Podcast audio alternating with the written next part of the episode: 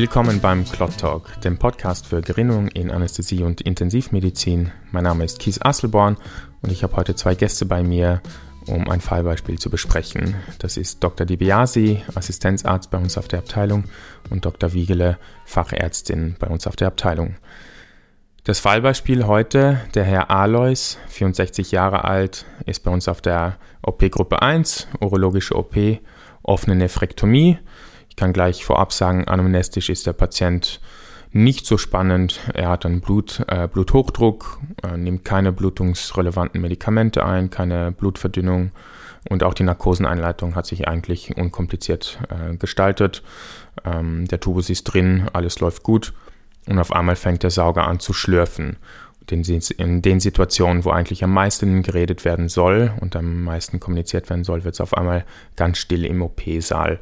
Christoph, wie gehst du jetzt an diese Situation heran? Ja, das ganz Wesentliche ist, wir müssen die Stille durchbrechen. Wir müssen, die, wir müssen mit den Chirurgen und Chirurginnen kommunizieren. Wir müssen besprechen, haben die gerade ein Problem, blutet das gerade aktiv? Und vor allem auch, haben die eine Blutungslokalisation? Ähm, kommen Sie gut hin? Glauben Sie, dass Sie die Blutung stillen können? Glauben wir, dass die Situation damit schnell behoben sein wird? Oder müssen wir etwa jetzt mit einer länger andauernden und komplizierten Blutung rechnen? Also es sind ganz wesentliche Informationen für uns, mit denen wir das, was wir machen, die Diagnostik und die Therapie dann quasi äh, in, die, in die Wege leiten werden. Dann weiter ganz wichtig ist, wir müssen uns einen Überblick verschaffen über die Situation. Ist, äh, der Herr Alois, ist er stabil im Moment? Hat er einen akuten Blutdruckabfall? Braucht er Vasopressoren? Braucht er Volumen?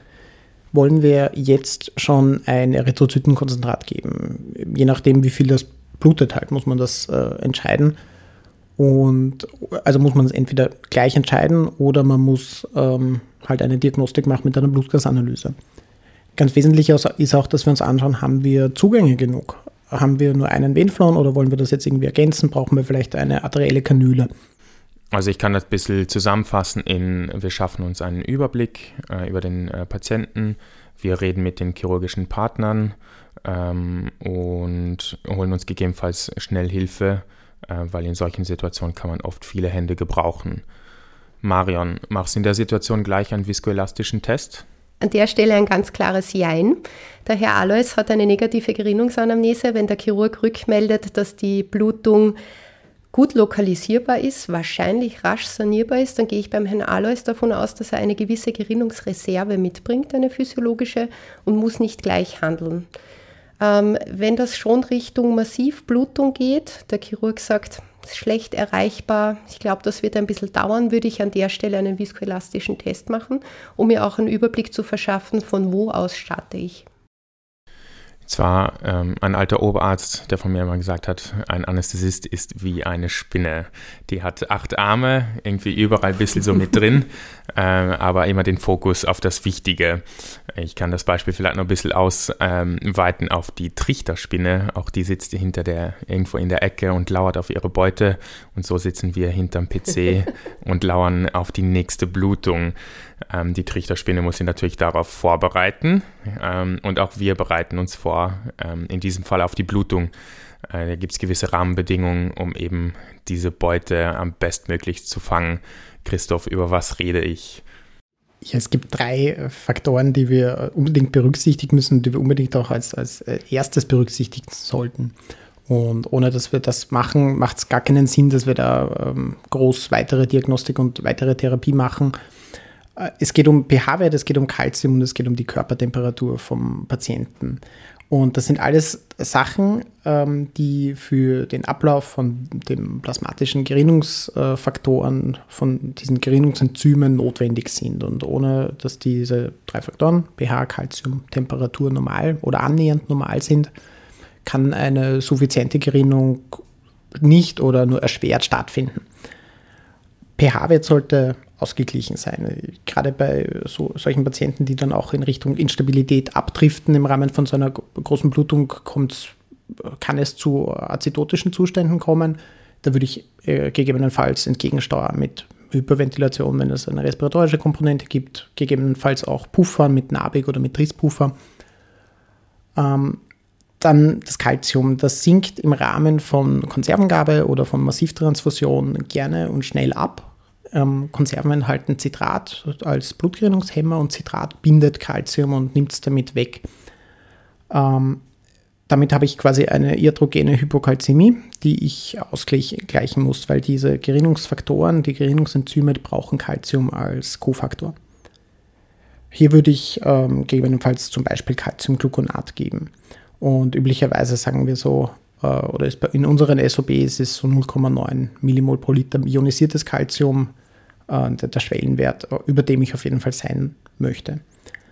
Und das letzte ist eben die Körpertemperatur. Ich brauche eine ja, so annähernd normale Körpertemperatur, wie es notwendig ist. Wenn es noch nicht der Fall ist, schalte ich den BHG jetzt ein wenn ich Konserven gebe oder große Flüssigkeitsmengen, hole ich mir einen ähm, Infusionswärmer.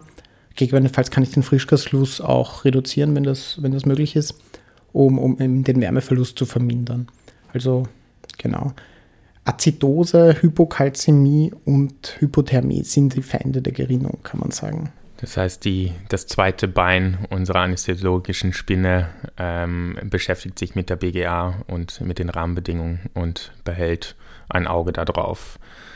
Jetzt reden wir mit den Chirurgen und Chirurginnen und die sagen, naja, die Blutungsquelle, die ist irgendwie nicht so gut äh, erreichbar und das wird noch ein bisschen dauern. Ähm, das heißt, in dem Falle wollen wir einen viskoelastischen Test. Äh, Marion, welche Tests machst du da und reicht da eine einzelne Kurve? Wie gehst du das, wie gehst du das an?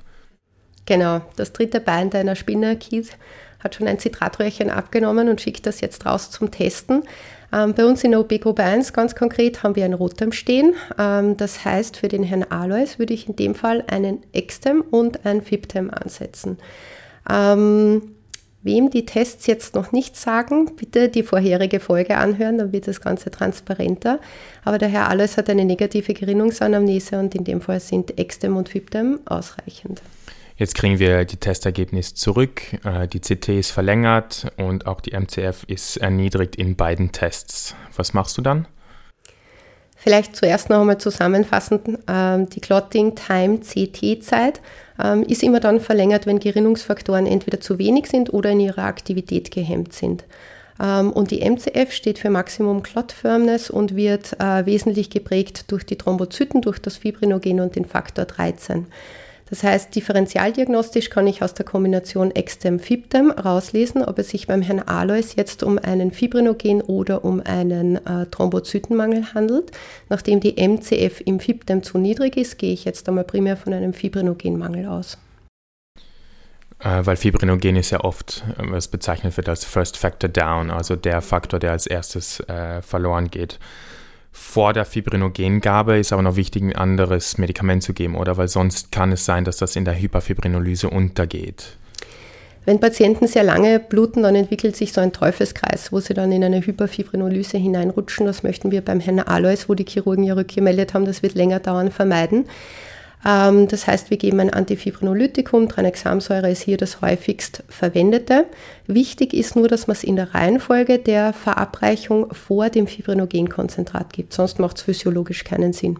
Und wie lange wartest du, bis du das Rotem anschaust, bis du das interpretierst? Weil die MCF, das dauert ja, kann ein paar Minuten auch dauern, bis die kommt. Mhm, richtig, die kommt relativ spät und es gibt die A5 und die A10, die sozusagen schon einen Anhaltspunkt, und das war einen relativ guten Anhaltspunkt geben wird, ähm, geben, wohin sich die MCF entwickeln wird. Ja, das heißt A5 nach 5, die Amplitude nach 5 Minuten, A10 die Amplitude nach 10 Minuten kann ich schon gleichwertig der MCF verwenden für meine Diagnostik.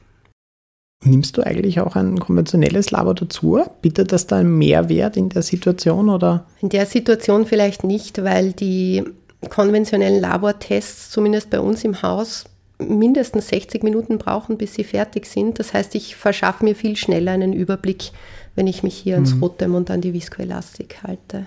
Äh, wie oft machst du diese viskoelastischen Tests? Äh, wie oft kontrollierst du das? Mhm. Da gibt es so eine ähm, Daumenregel, dass man sagt, nach jeder Aktion überprüfe ich, ob diese Aktion auch erfolgreich war. Das heißt natürlich in einem zeitlich vernünftigen Abstand, wenn ich jetzt Tranexamsäure und Fibrinogenkonzentrat gegeben habe und der Herr Alois blutet immer noch, dann nehme ich ähm, zum Beispiel eine Viertelstunde später ähm, das nächste Rotem ab. Und jetzt haben wir bis jetzt gesagt, Extem und FIPTEM machen mhm. wir. Würdest, wann machst du andere Tests in so dieser Situation interoperativen Blutung? Mhm. Wenn das jetzt nicht der Herr Alois wäre, sondern zum Beispiel ein Patient im herzchirurgischen OB, von dem ich jetzt weiß, der hat Heparin äh, bekommen, dann würde ich zum Beispiel einen Intem-Test, aber unbedingt auch das Heptem dazu nehmen. Das ist ein bisschen das, was wir vorher schon angedeutet haben, Tests machen in Kombination ähm, äh, der Befundinterpretation sind nicht für sich alleine. Ja. Jetzt haben wir bei dem Herrn Alois Tranexamsäure und Fibrinogen gegeben mhm. ähm, und wir haben ähm, mit dem viskoelastischen Test kontrolliert.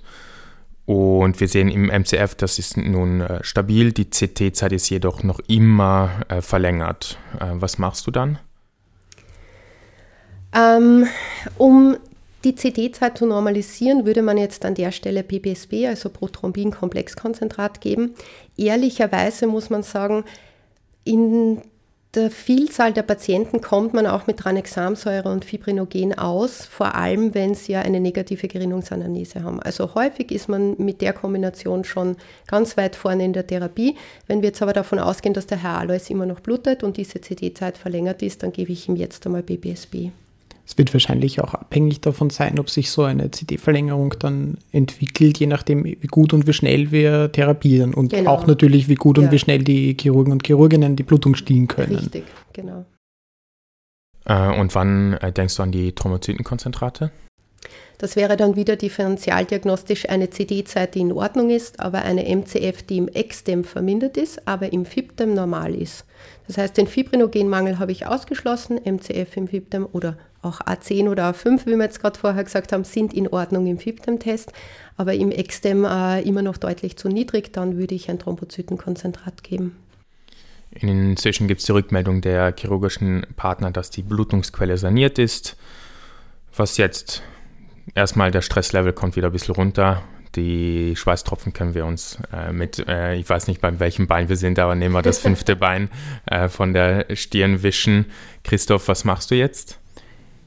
Ja, wir sind glücklich und zufrieden. Ja, wir können an, dem, an der Stelle können wir uns zusammensammeln. Wir können noch einmal eine Kontrolle machen von den Gerinnungsbefunden, also von der, vom viskoelastischen Test. Wir können uns das noch einmal anschauen. Wohl wissend natürlich, dass wir mit den Ergebnissen, wenn es jetzt aktuell nicht blutet, dass wir wahrscheinlich keine therapeutische Konsequenz daraus ziehen werden, weil diese ganzen viskoelastischen Tests, die soll man nur dann machen, wenn ich einen blutenden Patienten oder eine blutende Patientin habe. Und auch wenn die jetzt noch derangiert sind, und das ist, glaube ich, durchaus, äh, durchaus realistisch, dann werde ich jetzt nichts mehr therapieren, sondern nur kontrollieren.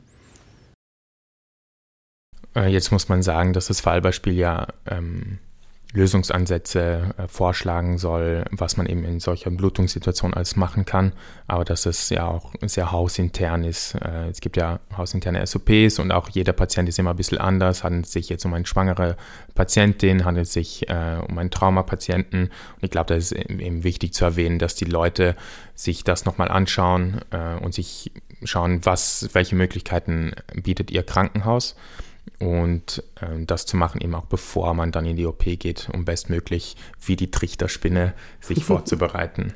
An der Stelle darf ich vielleicht noch kurz einwerfen, ähm, es gibt zwischen den Test-Devices ähm, und, und Testansätzen auch unterschiedliche Referenzwerte. Es sind in den Guidelines unterschiedliche untere Grenzwerte sozusagen ausgewiesen. Ähm, auch das ist gut, wenn man es in einer SOP noch einmal niederschreibt, nicht weil es Haus unterschiedlich ist, aber einfach damit man es vielleicht gepostet an der Wand des OBs dann auch schnell zur Verfügung hat und nicht nachdenken muss. Aber die Therapiealgorithmen, die sich äh, ableiten ähm, lassen, sind von Device zu Device unterschiedlich, nicht unbedingt übertragbar und auf das muss man einfach aufpassen und schauen, was man bei sich zu Hause vor Ort hat. Ich glaube, an dieser Stelle kann ich ein bisschen zusammenfassen über das, was wir heute geredet haben. Schauen wir mal, ob wir acht Beine, Spinnenbeine zusammenkriegen. Also das erste ist, wir über, schaffen uns einen Überblick äh, über die Situation. Das wäre das erste. Und wir holen uns frühzeitig Hilfe, weil man eben in den Situationen viele Hände gebrauchen kann. Das zweite Bein hält ein Sprachrohr. Wir kommunizieren mit unseren chirurgischen Partnern über die Situation. Dann kontrollieren wir die Rahmenbedingungen, ähm, da in erster Linie mit den BGAs. Dann machen wir viskoelastische Tests und jede Aktion fordert wieder eine Kontrolle. Fibrinogen und Tranexamsäure wurde erwähnt, da vor allem eben die Gabe der Tranexamsäure vor dem Fibrinogen, um nicht in diese Hyperfibrinolyse-Spirale reinzukommen. Äh, eines der Beine hält unser Mantra keine Laborkorrektur, sondern nur die Korrektur beim blutenden Patienten. Und wir schauen uns eben die Kombination von mehreren Tests an, weil eine einzelne Kurve nicht viel aussagt. Und auch hier nochmal den Verweis auf hausinterne SOPs. Ich glaube, damit, das waren tatsächlich acht. Ich, ich habe ja, nicht mitgezählt, ja. aber ich glaube es dir. Ja. Ich hoffe, die Zuhörer und Zuhörerinnen konnten heute wieder viel lernen. Ich weiß, ich habe es heute gemacht und äh, freue mich, wenn ihr nächstes Mal wieder zahlreich zuhört. Vielen Dank. Wir bedanken uns bei unseren Sponsoren, ohne deren finanzielle Unterstützung die Realisation dieses Podcasts nicht möglich gewesen wäre. Das sind CSL Behring, AstraZeneca Österreich, AJO Austria, Biomedica Medizinprodukte, Ecomed, Roche Diagnostics und Novo Nordisk.